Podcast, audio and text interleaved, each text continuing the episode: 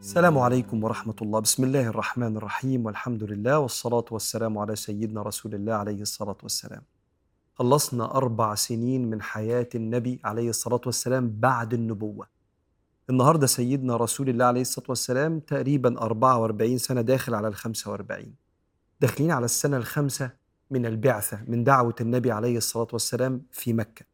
إيذاء شديد بيتعرض ليه النبي وبيتعرض ليه كل الصحابة، أفكار بتطلعها قريش عشان تصد النبي عن دعوته لربنا سبحانه وتعالى، إشاعات بتبثها في وقت الحج وللقبائل، لأنه القبائل كانت بتحج للأصنام اللي حوالين الكعبة، ثلاثمائة وستين صنم، لكل قبيلة أصنام بتحج لها مخصوص حوالين بيت ربنا. فتطلع قريش إشاعات إنه شاعر، ساحر، مجنون، كاهن، وسيدنا النبي عليه الصلاة والسلام مستمر في طريقه، بيشق النور في ظلمة الناس اللي كانوا عايشين في الجاهلية. قبل ما أبدأ معاك سنة خمسة من بعد بعثة النبي، عايز أحكي لك كده مشهد لما أم جميل مرات أبو لهب اتأخر الوحي على سيدنا النبي شوية، فمنزلش عليه سيدنا جبريل بقرآن. فجيت قالت له: هو أنت ربنا مل منك؟ أرى ربك قد قلاك. قلاك يعني كأنه يئس منك، كأنه نزل عليك النبوة وبعدين رآك مش مناسب للموضوع فسابك وما فيش وحي تاني. فنزل القرآن على سيدنا النبي عليه الصلاة والسلام: والضحى والليل إذا سجى. ربنا بيقسم بالأكوان ومظاهر الجمال في الكون. والليل إذا سجى يعني دخل. ما ودعك ربك وما قلى، وللآخرة خير لك من الأولى. ده اللي جاي أحسن من اللي فات بكتير. ولسوف يعطيك ربك فترضى.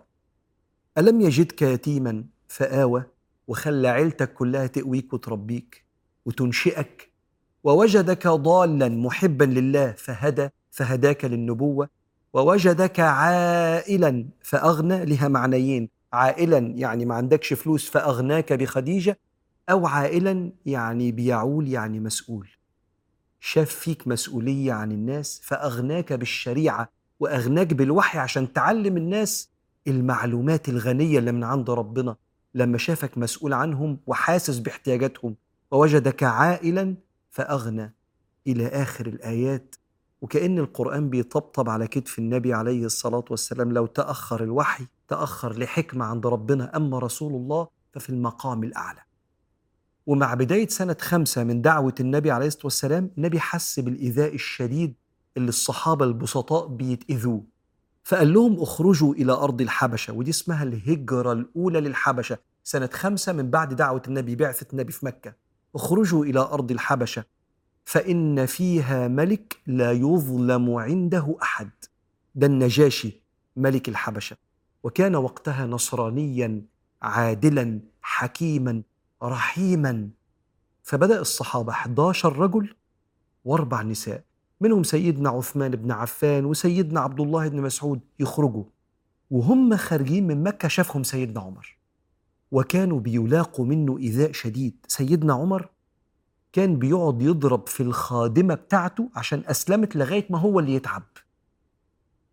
فلما شافوه كده وهو جاي من بعيد، السيدة أم عبد الله بنت حثمة اسمها كده، بيقول لها سيدنا عمر: إنه الفراق والهجرة يا أم عبد الله. فقالت: نعم يا عمر، لقد آذيتمونا في أرضنا ولقينا منكم ما لا نحتمل ولقينا منكم ما لا نحتمل. ستنا أم عبد الله بتقول: ورأيت من عمر رقة لم أراها من قبل، فقال لي صاحبكم الله، ورق لي رقة شديدة. فبتحكي الواحد من الصحابة اللي كان مهاجر معاهم، قال لها: أتطمعين أن يسلم عمر؟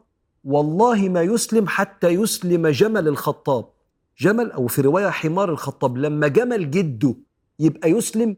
قالها: يأسا من إسلام سيد، مستحيل، مهما كان رقيق ولا صاحبنا مستحيل عمر يسلم. وتخلص اللقطة دي، الموقف، في رقة سيدنا عمر وهو شايفهم مسافرين ويأسهم إن هو يسلم. لكن يبدو إن في مرحلة عظيمة هتبدأ في حياة سيدنا عمر. سورة الضحى اللي نزلت على سيدنا محمد عليه الصلاة والسلام في بداية دعوته، لما قالت له أم جميل امرأة أبو لهب: لعل ربك قد قلاك، لما الوحي اتأخر شوية. قلاك يعني زهد فيك، مل منك، وكأنها بتقول له ربك أنزل عليك الوحي وبعدين رأى أنه هو ما يكملش الوحي معاك. كلام من إنسان لا تعرف النبي ولا تعرف ربنا سبحانه وتعالى. وكتير أنت ممكن تبقى إنسان صالح جدا وقريب جدا من ربنا وتسمع كلام يؤذيك. مصريين يقولك يسمم بدنك، يوجعك جدا جدا من حد يعني اتعامى عن رؤية الخير اللي جواك فسمعك كلام أنت ما تستحقوش.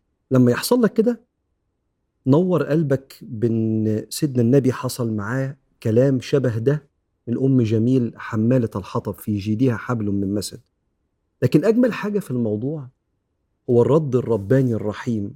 والضحى ربنا بيقسم بالنور لما يشق كده ظلام الليل والشمس تطلع. والضحى والليل إذا سجى ما ودعك ربك وما قلى. ربك سبحانه وتعالى بيحبك، مش زي ما هي بتقول ما ودعك ربك وما قلى. واللي جاي في حياتك يا محمد أجمل وأجمل، وللآخرة خير لك من الأولى.